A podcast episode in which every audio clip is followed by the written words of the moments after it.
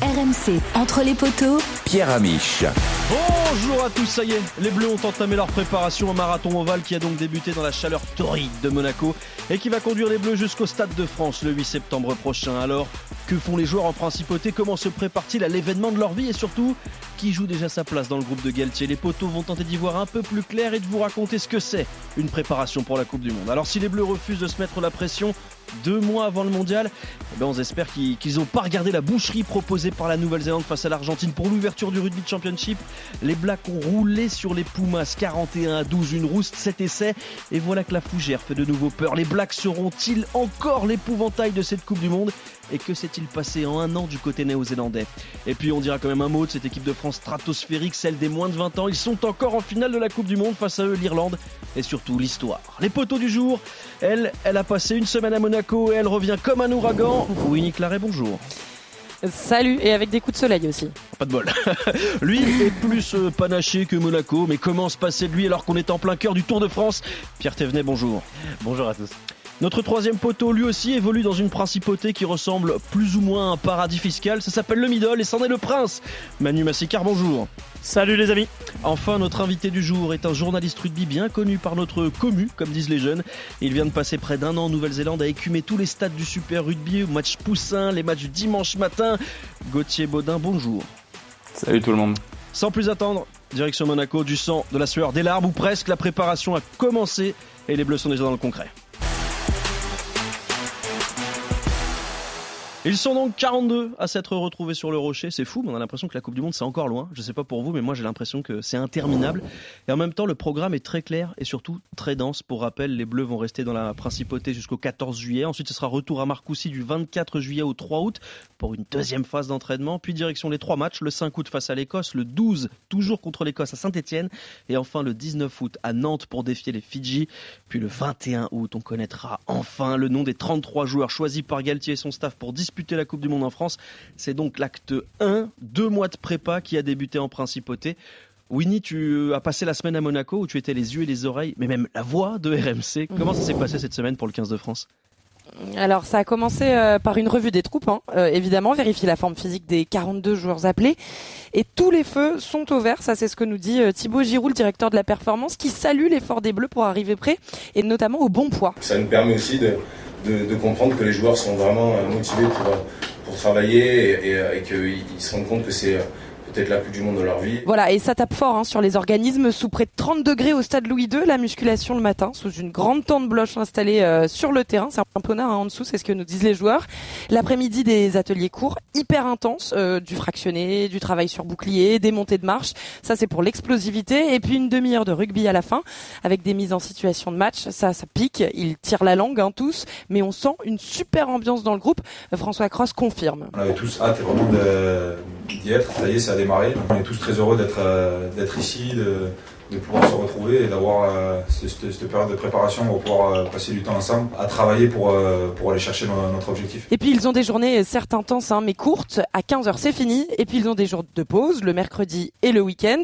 Les jours, les joueurs valident. Hein, c'est ce qui permet de se donner à 100% quand ils sont sur le terrain.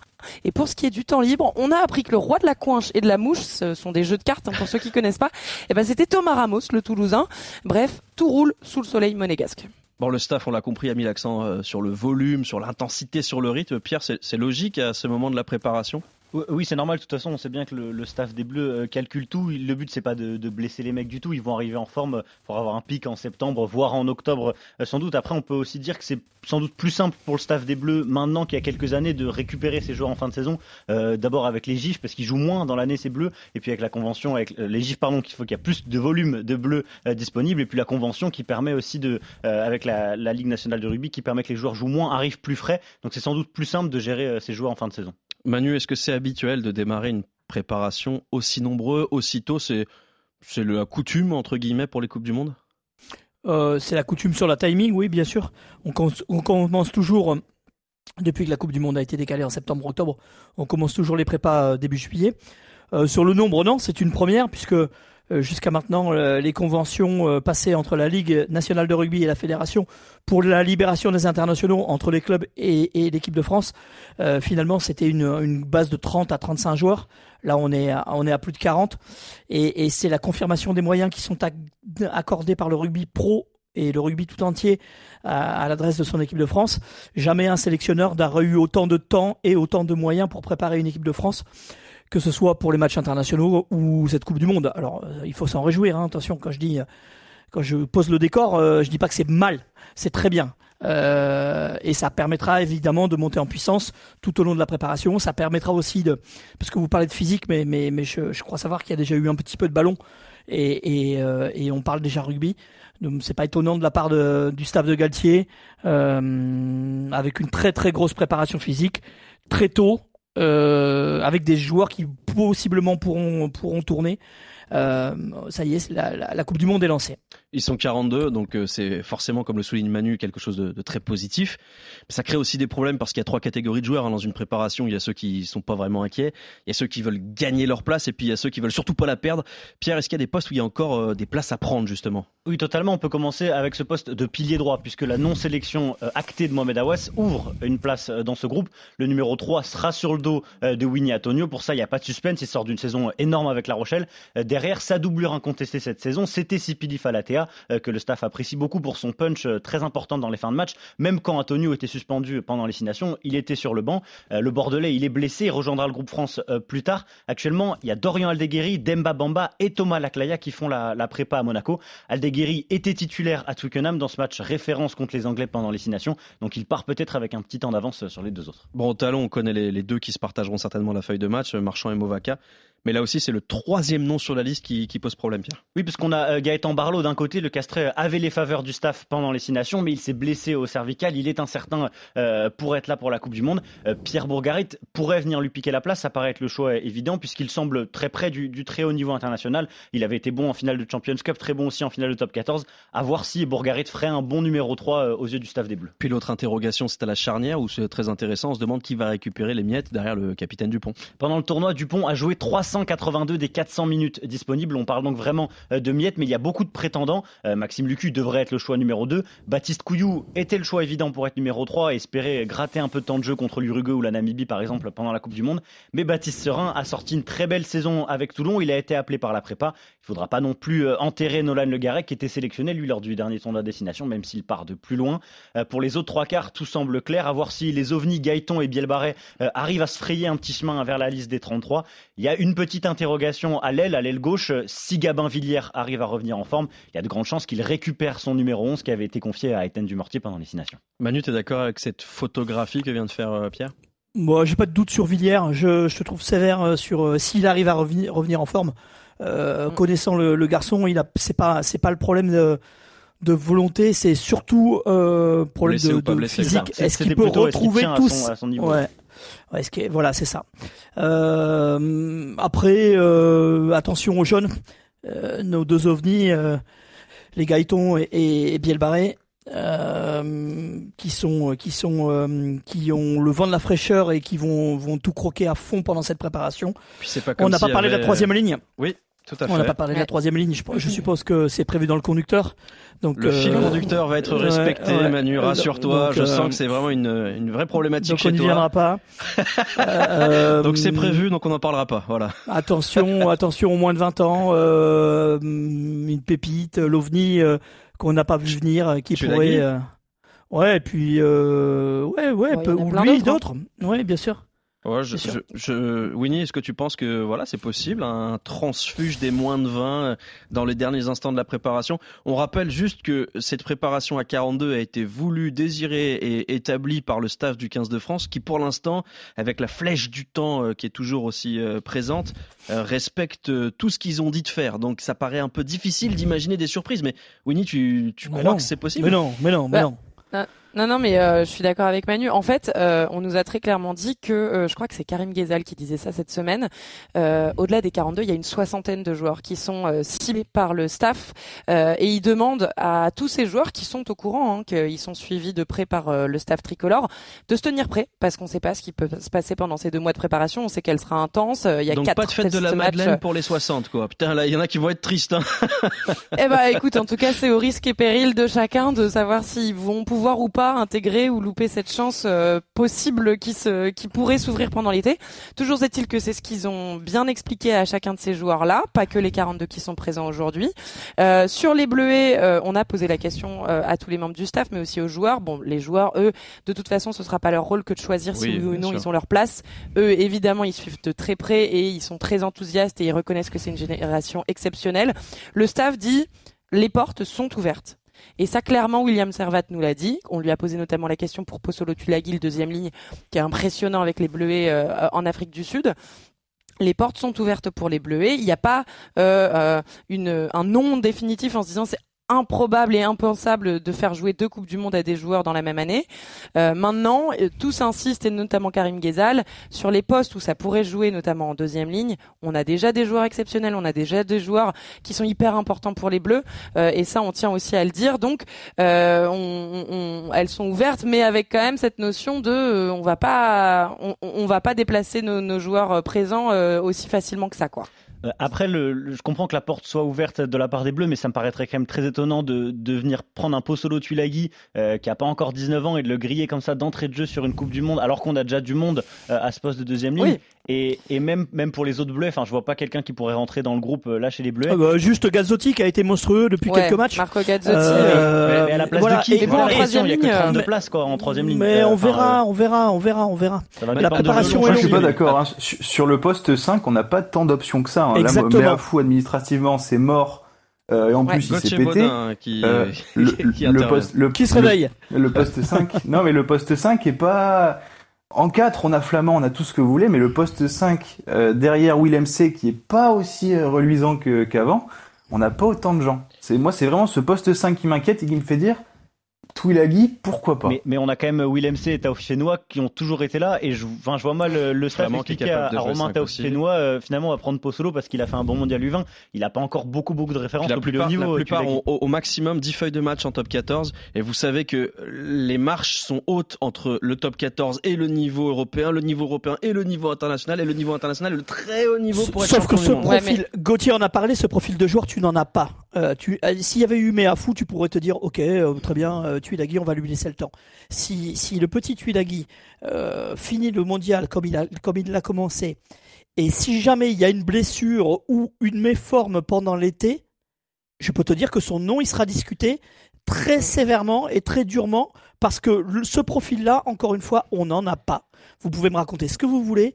Euh, le Tuilagi, c'est euh, de toute manière cette Coupe du Monde, hein, on l'a bien vu avec les, les, derniers matchs, elle va, elle va aussi se gagner sur la puissance et, et on a besoin de ces profils-là. Alors, euh... en fait, c'est vraiment cet axe droit de la mêlée. Ouais, ah, on a perdu Awas, on a perdu Meafou. Cet axe droit de la mêlée qu'il faut renforcer avec des joueurs qu'on n'a pas encore, parce que parce qu'on a on a le déguéri, mais Awas en mêlée c'était quand même extrêmement euh, qualitatif.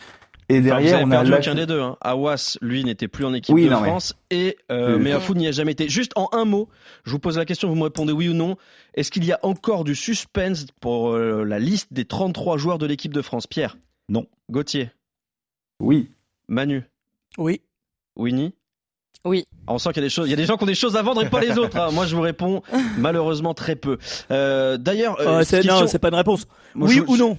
Ah oui, eh, on... attends, eh, oh, oh, c'est quand même moi le patron ah. là, Manu. Ah, là, t'es pas au middle. Non, non, juste on va, aller, on, on, va aller, on va aller juste un tout petit peu plus loin.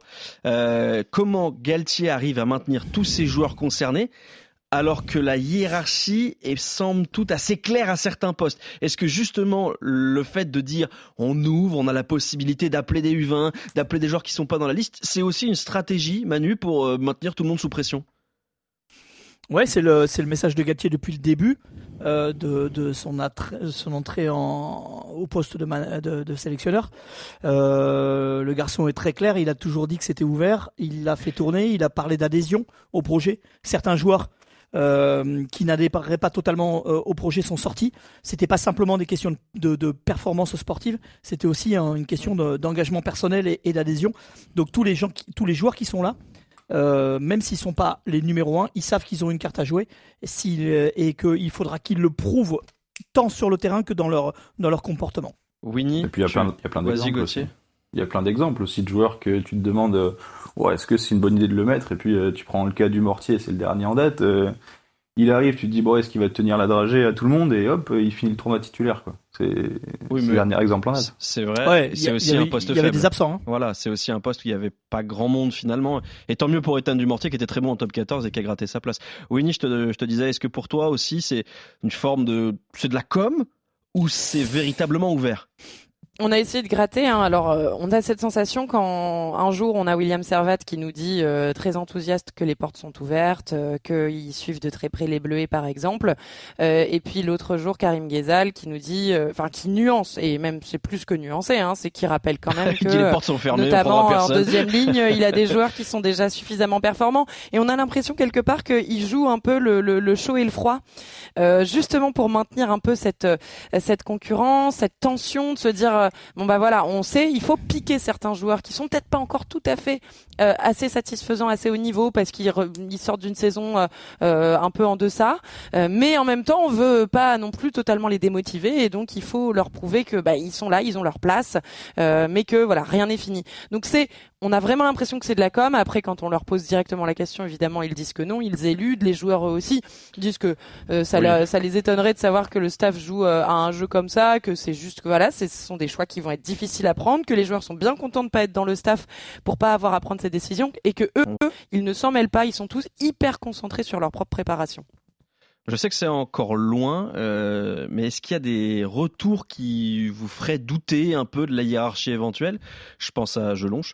Ou est-ce qu'il y a des joueurs qui peuvent vraiment croire en leur destin comme euh, Biel Biarré et Gaëton En fait, je vous pose la question parce que même si on n'est pas d'accord avec Manu, comme souvent, euh, j'ai un peu le sentiment que la liste, elle, elle est actée à 90%. Il y aura assez peu de suspense bien et de entendu. surprises. Tu Donc- vois qu'on est d'accord. Ah, merci Manu de Hmm. me donner raison pour une fois. Euh, non mais voilà, est-ce, est-ce qu'il y a encore de la place pour ces ovnis, pour ces jeunes, ou est-ce que c'est d'abord leur faire découvrir le niveau international et les préparations, Marcatraz, euh, Monaco, euh, faire quelques matchs avec le maillot bleu pour juste humer le parfum éventuel de, de ce que c'est le, le coq, ou est-ce qu'au contraire, Bielbarré, Gaëton, ils ont une vraie Non mais c'est tout mon général, c'est tout, c'est tout, c'est tout à la fois. Euh, et je t'ai jamais dit qu'il allait y avoir 50 surprises. Si, S'il si, y a dit. une ou une ou deux, une ou deux surprises, voire trois, peut-être. Ça dépendra des blessures également, ça dépendra des états de forme, mais mais ça va se jouer entre un Biel Biarré et, et Brice Dulin. Euh, devant au poste pilier, euh, la problématique elle est claire. La Claya, Aldeguerri, euh, si Falatea revient, il, faut- il faudra voir. Bamba. Hum, En deuxième ligne, euh, attention qu'il n'y ait pas une surprise du style euh, Tuilagi si jamais. Euh, et après, il y a si, euh, si Gelonge revient. À la mêlée, Sorin ou, ou Couillou, voilà, c'est limité. Hein. En termes de surprise, c'est limité. Bon, très bien. Après, bah, Galtier a tout écrit depuis le début. Et il Bien reste sûr. fidèle à son il modèle. a tout vu, Et tout, bien sûr. la flèche du temps. Bien sûr. Et, et son groupe, il est écrit depuis le début. L'équipe c'est pas un mec qui change en permanence. ah, bien sûr. Ouais. Sur, bien sûr. sur les euh, messieurs, sur les, les blessés, euh, ceux qui sont suivis à distance, on a eu au- aussi un petit point du, du manager santé, hein, Bruno Boussagol, euh, dans la semaine, euh, qui a tout à fait expliqué que euh, il y en avait quatre hein, qui étaient suivis par le staff, euh, qui sont encore blessés. Il y a évidemment Anthony Oui. euh, et on a de, de- de bonnes nouvelles apparemment. Il est à Cap-Breton en ce moment et il continue sa réathlétis- réathlétisation et ça, et ça va vite. On a Sipili Falatea. Et d'ailleurs, euh, il, il évoquait peut-être un retour dès le stage à Marcoussis. Pour Ça Gelonge veut pour dire euh, fin juillet Pour pour Falatea. Ah oui, parce que là, Gelonge, j'allais dire, Ou non, mais c'est pas peut-être pour possible. Galpret. Non, non, non. non. Non, euh, on le sait, il l'a dit, il vise, il vise un retour le 15 août. Voilà. Bon. C'est complètement On- fou. pour l'instant, ce qu'on sait, c'est que 15 les feux sont monstrueux. ouverts.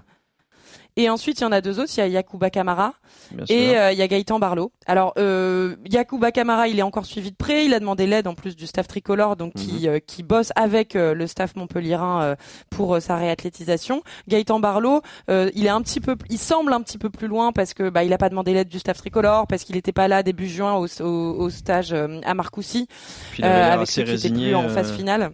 Récemment, il avait l'air Oui. aussi assez résigné hein, quand. En tout cas, il fait partie de ces quatre qui ont été évoqués. En conférence de presse pendant la semaine par Bruno Boussagol. Donc on note quand même ces quatre noms qui sont attendus.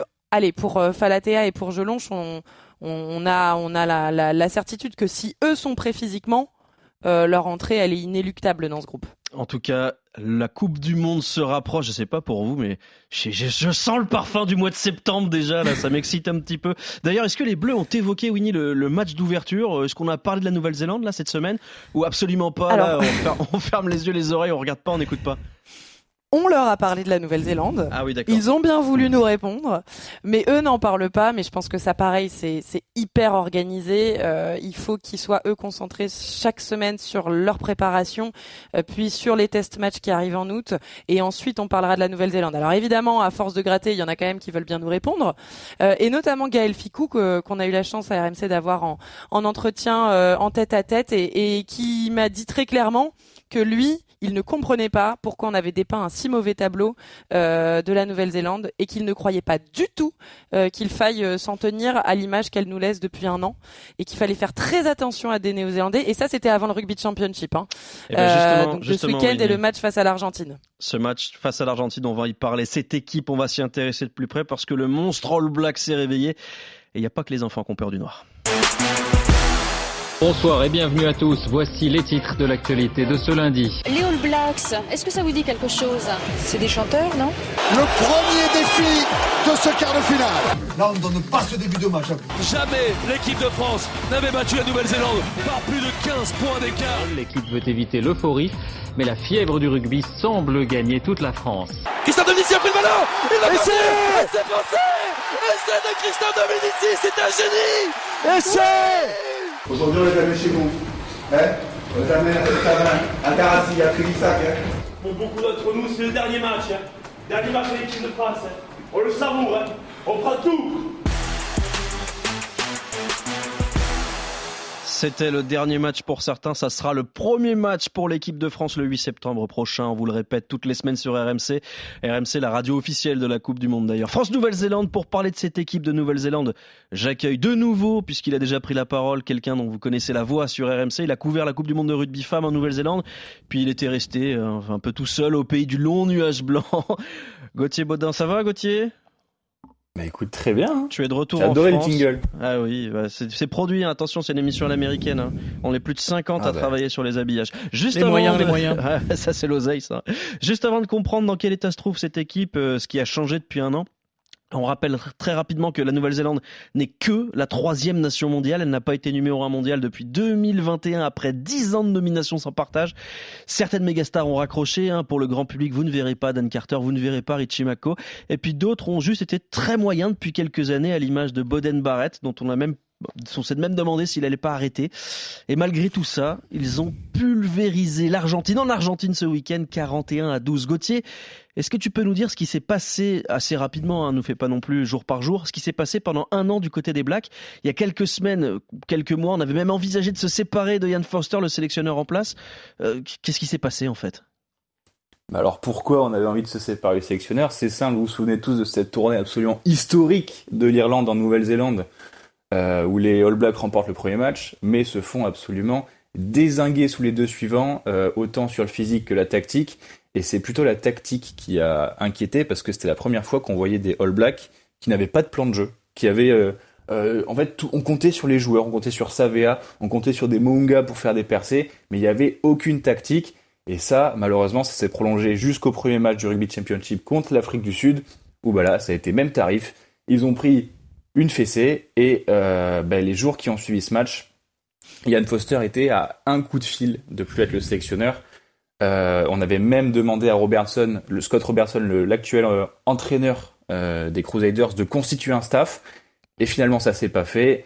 Ian Foster a remporté le deuxième match contre l'Afrique du Sud et il a été prolongé jusqu'à la Coupe du Monde 2023, même si après on sait que c'est Robertson qui prendra euh, le relais. Mais du coup, voilà, le, le- le- en définitive, les All Blacks étaient très mal en point pendant toute l'année 2022. Ça s'est vu même, euh, vous vous souvenez sans doute de ce match complètement dingue contre l'Angleterre où ils mènent euh, euh, largement, puis ils sont remontés, ça finit en match nul. C'est ça le problème des All Blacks, c'est que bah, c'est plus 2015, euh, c'est plus Nonou, c'est plus Barrett, c'est plus Dan Carter, c'est plus Mako. Là, pour l'instant, on a des joueurs qui se cherchent, on a un staff qui se cherchent et bah, du coup cette année ça a été en Super Rugby un peu place aux expérimentations. On a eu par exemple euh, Jordi Barrett qui a été repositionné en 12 dans l'optique de le faire jouer 12 avec les All Blacks. Damian McKenzie, même topo, il revient du Japon. On lui dit il nous faut un 10. Euh, lui il dit bah écoutez je veux jouer 10 donc il a joué toute la saison en 10 avec les Chiefs et ça s'est extrêmement bien Ouais, passé vu que c'est ouais. Ouais, bah, c'était le meilleur joueur de la saison. Je sais pas si ça a encore été nommé, euh, mais c'est moi qui attribue le prix pour, euh, pour la saison. Euh, mais, mais voilà, ça, ça, a, été- ça a été plein Et de choses cette et saison Qu'est-ce que Super cette équipe, Rugby. elle suscite en Nouvelle-Zélande? Est-ce qu'elle suscite de l'amour, de la méfiance, de la passion? Ou, ou est-ce qu'on Voilà, se l'instant, on désintéresse est plus un peu sur des de la déception. Ouais, Là, on est plus sur de la déception parce qu'on est resté sur cette année 2022 où euh, bah, c'est même pas en demi-teinte. Là, c'est presque aucune teinte euh, à cause de ces résultats pourris, à cause de, du rugby euh, euh, vraiment fade qu'ont produit les All Blacks. Et donc là, bah, toute l'année, le staff a été en mission pour dire bon, mais qu'est-ce qu'on peut faire de mieux? Faut se réveiller. Et ben ça a été fait. Euh, on a on est allé chercher Jason Ryan, l'ancien entraîneur euh, des avants des Crusaders. On a pris Joe Schmidt. Vous voyez qui c'est? C'est l'ancien sélectionneur de, de l'Irlande qui a été intégré au staff aussi. C'est Euh, pas mal donc comme, euh, comme, comme Zajou, c'est- parce qu'on sait que Schmidt, c'est plutôt un numéro 1 qu'un numéro 2 normalement. Exactement, oui, mais c'est c'est sa volonté. Il voulait pas euh, avoir un poste principal.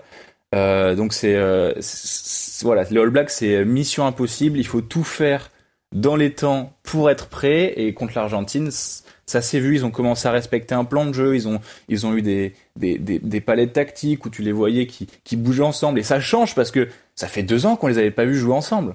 Et Oui. c'est ça le, le problème avec les All Blacks, c'est que normalement c'est une équipe qui te défonce devant et qui derrière a des joueurs qui te, qui te font à 40 km heure sur les ailes.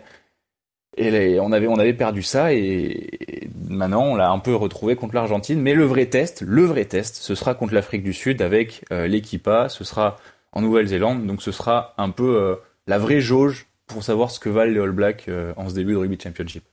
Winnie, Pierre, Manu, est-ce que cette équipe vous fait encore peur, vous fout encore les poils, ou est-ce que euh, les Blacks sont un petit peu délavés sans Ouais, c'est pas, c'est pas, c'est pas un problème de, enfin, c'est pas une grande génération. Euh, Gauthier l'a dit. Euh, maintenant, c'est pas non plus les All Blacks. Hein. Il faut se, il faut se méfier.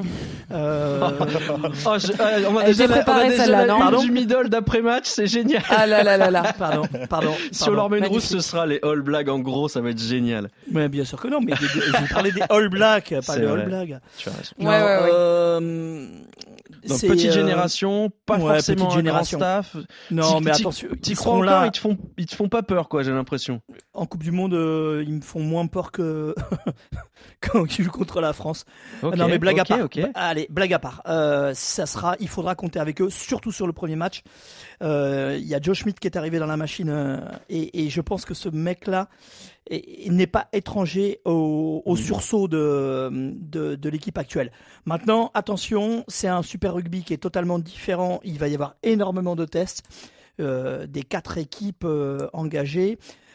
Je sais pas si ces matchs euh, peuvent nous dire quelque chose sur, euh, sur une seule performance. Il va falloir attendre de voir comment il y a des rotations d'effectifs qui vont être effectuées et ce que ça donne sur le, sur le long terme. C'est sûr qu'ils vont pas tout cracher euh, d'entrée et qu'ils vont garder beaucoup, beaucoup de choses pour la Coupe du Monde. Maintenant, il y a des joueurs qui, quand tu brasses autant de joueurs, comme sur l'équipe de France, tu as des mecs qui ont beaucoup à, à- à prouver et qui devront saisir toutes les, leurs chances, enfin les, les- les occasions. C'est pour ça que euh, moi j'ai un peu de doute sur cette équipe encore. Winnie, même question. Est-ce que cette Bah, équipe te fait encore frissonner ou, ou- ou finalement, c'est un peu derrière nous aujourd'hui. La réalité, c'est que l'équipe de Nouvelle-Zélande n'est plus une très grande équipe. Non, alors déjà parce que quand on aborde une Coupe du Monde, si on commence à, euh, euh, à regarder comme ça les, les, les adversaires et notamment euh, les Néo-Zélandais, on est mal parti, je pense. Euh, et puis quand on voit quand même leur équipe, on a les frères Barrett, on a Savea en 8, on a Ron Smith, on a Mackenzie qui est juste génial euh, en, en demi d'ouverture, euh, qui l'a prouvé pendant toute la saison, qui le montre là face à l'Argentine ce week-end. Je pense quand même qu'ils sont suffisamment bien constitués pour euh, être jugés euh, comme une équipe euh, plus que sérieuse. Et puis ça reste la Nouvelle-Zélande. Euh, Moi, j'ose encore croire euh, à la magie des All Blacks et euh, à la limite tant mieux parce que euh, si on si on en était euh, à à juste s'en tenir à une année euh, dans le creux de la vague pour cette génération là. qu'est-ce que ce serait le 8 septembre au Stade de France? On aurait des Bleus qui, qui arriveraient déjà gagnants. Enfin, c'est la pire des manières d'aborder un début de Coupe du Monde. Et, et, tant mieux en fait qu'on ait un rugby championship. Et je pense que ce sera encore le cas pour les prochains matchs, qui va nous prouver qu'on se trompe sur la Nouvelle-Zélande. Et encore une fois, c'est ce que Gaël Ficou disait la semaine dernière. Je pense que tous les Bleus sont bien au fait qu'il faut pas les prendre pour ce qu'ils ne sont pas, c'est-à-dire une petite équipe de rugby. La victoire de novembre 2021, elle a donné une image d'une équipe plus invincible, puisque les Bleus avaient renversé les Blacks. Est-ce que Pierre, euh, tu penses que ça peut avoir une incidence? Et puis même question que tes deux camarades, est-ce que cette équipe-là, euh, tu la juges un peu moins forte, un peu moins redoutable que ce qu'elle a pu être par le passé? Euh, Tout d'abord sur le match de novembre dernier, je pense que c'est une incidence positive du côté français, ça c'est certain, parce qu'ils se sont rendus compte qu'ils de gagner. pouvaient gagner largement face aux All Blacks. Mais même sur ce match, attention, on s'est quand même fait peur euh, à un moment donné quand les Blacks commencent à revenir. Même sur ce match-là, c'était Ouais. pas c'était pas une domination de la première à la 80e minute. Et certes, les Blacks ont un peu plus de mal sur les dernières années, mais là, quand on voit le match contre l'Argentine, avec tout ce qui a été dit d'abord par Manu sur le fait que voilà, il y a eu beaucoup de tests et que l'Argentine, je rajoute, était quand même très très faible, notamment en défense. euh, il y avait des, errements défensifs assez incroyables. Je trouve qu'ils ont retrouvé cette, euh, cette efficacité, euh, le fait qu'ils marquent des essais sur quasiment tous leurs lancements de jeu. En première mi-temps, surtout, la deuxième mi-temps était beaucoup plus, beaucoup plus compliquée. Mais en première mi-temps, on a retrouvé ces All Blacks un peu style 2015 dans le côté où, où, où on a l'impression que chaque chose qui tente est réussie et va au bout derrière. Il faut rappeler aussi, euh, pour ceux qui nous écoutent et qui n'ont pas forcément la culture rugby euh, que, que vous pouvez avoir, que 2015, c'était la quintessence, la- l'apothéose d'une génération qui travaillait ensemble depuis quasiment 10 ans. Ça n'est pas le cas pour ces All Blacks-là, qui est un peu en, en renouvellement, comme nous, disait le, comme nous le disaient Manu et Gauthier. Euh, Pierre, juste en 15 secondes, un joueur qu'il faudra apprendre à, à craindre euh, pour, pour, euh, les semaines qui viennent. Est-ce que tu as un nom comme ça d'une d'une nouvelle génération qui s'impose? Bah, bah, je vais tricher, tu sais ce qu'ont déjà dit Gauthier et Winnie, mais c'est vrai que Damien McKenzie euh, en, en ouvreur, forcément, ça fait très envie. Il sort d'une saison énorme avec les Chiefs, Gauthier l'a dit. Samedi contre l'Argentine, c'était que sa troisième titularisation en 10 euh, avec les Blacks. Il a relégué Barrett en 15, Richie Monga sur le banc. Ça n'a pas été parfait pour McKenzie pendant ce match, notamment dans, dans le jeu au pied, mais je trouve qu'il apporte beaucoup de confiance, beaucoup de vitesse, beaucoup de percussion à cette, à cette ligne d'attaque. Faudra voir si c'est renouvelé contre l'Afrique du Sud euh, samedi prochain pour le vrai test ou si c'était simplement une expérimentation du staff. Même question pour Gauthier. Est-ce qu'il y a un joueur euh, que tu as pu voir évoluer en Nouvelle-Zélande quand tu y étais et que euh, en France on n'a pas encore mis sur la carte du rugby? Euh, des All Blacks? Oui, oui. non, non, Oh. les Fidji. Non, des Fidji. non, non, non, parce que j'aurais pu, j'aurais pu te parler qu'on parle de- des blagues des- depuis un des- quart d'heure, je me suis dit que c'était pas mal de te poser une question sur les blagues. quoi. Ouais, Non, non, mais la, la renaissance de Mackenzie, évidemment, mais euh, le, le, le vrai taulier euh, qu'on qu'on connaît tous et qui peut prendre une dimension absolument exceptionnelle, ça va être Hardy Savea. Euh, parce que là, il, il est à deux doigts d'être euh, d'être le nouveau capitaine des, des All Blacks euh, sous Robertson. Euh, c'est un joueur qui, qui prend une dimension folle. Hein. C'est c'est un peu c'est d'ailleurs même un peu grâce à lui que, que Foster a pas été viré parce que c'est lui qui a pris la parole après la première défaite contre l'Afrique du Sud et qui a dit non Foster on le garde. Et bah la fédération a dit bon ben ok. C'est c'est ce moi c'est ce jour-là. Alors Moi, on le connaît tous, on sait qui c'est, voilà. Ça m'est arrivé Non mais pareil c'est avec c'est moi pour moi ça va être le- joueur de, de, de des All Blacks, ça va être Hardy Savea. Euh, dernière question à ce sujet-là, Winnie. Est-ce que euh, tu penses que les Bleus ont regardé cette rencontre entre la Nouvelle-Zélande et l'Argentine? Ah mais c'est même sûr hein, puisqu'ils euh, ils ont cité le rugby championship euh, à plusieurs reprises cette enfin la semaine dernière du coup euh, en, en disant que voilà c'est et ils allaient se faire une idée et ils allaient même peut-être revoir leur préparation en fonction du niveau de jeu des équipes euh, en rugby championship. C'est vous dire à quel point ça va être j'arrive- dès important. que, dès que le staff parle, j'arrive plus à les croire. C'est vraiment là. Là, on est dans le poker menteur En fait, de fou. c'est pas c'est pas revoir leur préparation parce que On va tout changer mais- maintenant.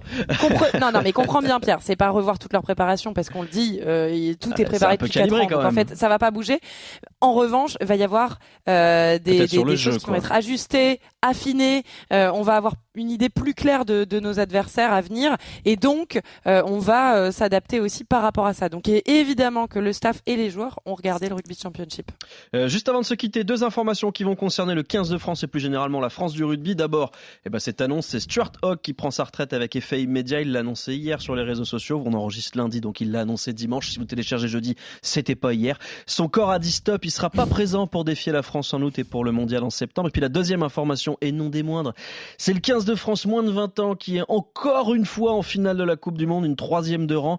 On l'a un petit peu évoqué au début de ce podcast. Ils ont littéralement explosé l'Angleterre 52-31. Ça fait plaisir. Cette équipe pourrait devenir la deuxième de l'histoire à signer un triplé après la Nouvelle-Zélande. Euh, Pierre, Winnie, Gauthier, Manu, rapidement un mot sur les Bleuets. Pierre, euh, impressionnant? Impressionnant, c'était un très très bon match parce qu'ils sont quand même menés 17-0 après une dizaine de minutes de jeu. Euh, les Bleuets, ils sont pas du tout affolés, ils sont revenus, c'était encore mené de 10 points euh, à la mi-temps et puis en deuxième mi-temps, ils ont vraiment déroulé contre ces Anglais, ils sont très très très impressionnants. Manu, c'est une des meilleures générations que tu as vues. Euh, Est-ce que c'est au même niveau Non. que 2019 par exemple? Ouais, ça fait, ça fait, ça fait partie des belles générations, avec énormément de puissance. Et je serais un petit peu moins enthousiaste sur, sur ce match-là. Ils se sont pas affolés. Moi, en fin de, ma- en fin de première mi-temps, j'ai pas vu de la sérénité dans, dans, Mm. dans, dans l'équipe. Euh, et après, il y a un atout puissance qui est, qui, est, qui est phénoménal. Et on a encore une fois des joueurs hors normes, comme au, à l'étage au-dessus. Hein. Euh, Jono, euh, notre ami de troisième ligne centre dont j'ai mangé le nom, Gazzotti, Gazzotti. euh, Ouais, incroyable. Et, et puis et puis et puis le phénomène Tuilagi. Donc euh, après il y a, il y a aussi du monde dans toutes les lignes, mais mais ces trois-là euh, le pèsent très temps très qui- lourd. Voilà, c'est le temps qui nous dira si cette génération est exceptionnelle ou juste très douée, et si ce sont des joueurs prodigieux ou précoces. Déjà, il faut aller chercher le titre contre l'Irlande Ouais, la semaine prochaine. Bien sûr, c'est une équipe. et- Le d'ailleurs, rien 14 fait. juillet, c'est parfait quand même. Bah, 14 Ouais. juillet. Ils défieront l'Irlande, une équipe qui, elle, n'a jamais gagné ce titre euh, prestigieux. Sauf que c'est une nation qui a le vent en poupe, exactement, Ouais, qui nous a sûr. ba- ba- battus, qui nous domine ou euh, au niveau international, qui est première nation mondiale, qui a elle aussi tapé les Blacks euh, de manière euh, majuscule euh, l'année dernière. Donc attention à ces, à ces, à ces jeunes Irlandais. On notera la domination rarissime des nations du Nord. France-Irlande pour la finale et Angleterre-Afrique du Sud pour euh, la petite finale. C'est une première dans l'histoire que trois des quatre équipes dans Ouais, le dernier carré de soient l'évolution. européennes. Ouais, mais c'est, c'est- je trouve que voilà, c'était intéressant de le souligner parce que ça veut dire que les nations du Nord euh, font, font des progrès. Et, et Irlande et France sont premiers et deuxième au classement mondial chez les U20 et chez les Ouais. seniors. Donc euh, Ouais. Ouais, bah, ça Euh, que travaille bien. Ouais, ça travaille bien. Et Il y a y a des moyens continuité. aussi. Non, il y a des moyens aussi. Parlons. Il faut, il faut. L'argent est dans l'hémisphère nord. Euh, on vrai. travaille certes mieux, mais on a les moyens. Et enfin, nos jeunes qui ne jouaient plus depuis qu'il y a les gifs, ils ont du temps de jeu, et c'est ça qui fait toute la différence. Eh bien, très bien. Euh, Juste en guise de conclusion, Winnie, quel est le programme de cette équipe de France euh, cette semaine Eh ben ils reprennent l'entraînement aujourd'hui après euh, un week-end off euh, et puis ce sera séquencé euh, comme la semaine dernière, deux blocs intensifs, une journée de pause, deux blocs intensifs, deux journées de pause et puis demain euh, mardi on attend surtout le public, 3600 supporters qui sont invités à aller voir s'entraîner les Bleus donc on, On, va dirait le pouvoir jauger programme un de peu Manu l'engouement. Massicard, deux jours à bloc et puis quatre jours de pause, deux jours à bloc, quatre jours de pause. Ça c'était cadeau. c'est Allez beau, cadeau on Manu. hein. Ça, c'est on cadeau. dirait le programme du middle. Euh, Allez-y. eh merci à tous, merci à Julie Deroux à la réalisation, à Najib Boulaoun pour la production. Merci à vous les potos. La semaine prochaine, eh bien, on évoquera toujours encore les adversaires de l'équipe de France, le programme des Bleus qui marque des points, qui en perd parce que le rugby ne s'arrête jamais. Et puis on vous rappelle, vous aimez ce, ce podcast, vous le téléchargez, vous en parlez aux copains, vous le notez, vous le commentez, vous le partagez. Puis si vous aimez pas, vous vous dites le contraire, vous mentez. C'est pas grave, on vous, on vous en donnera pas. hein. Puis personne ne saura jamais. Eh bien, je vous dis à la semaine prochaine. Entre les poteaux, évidemment.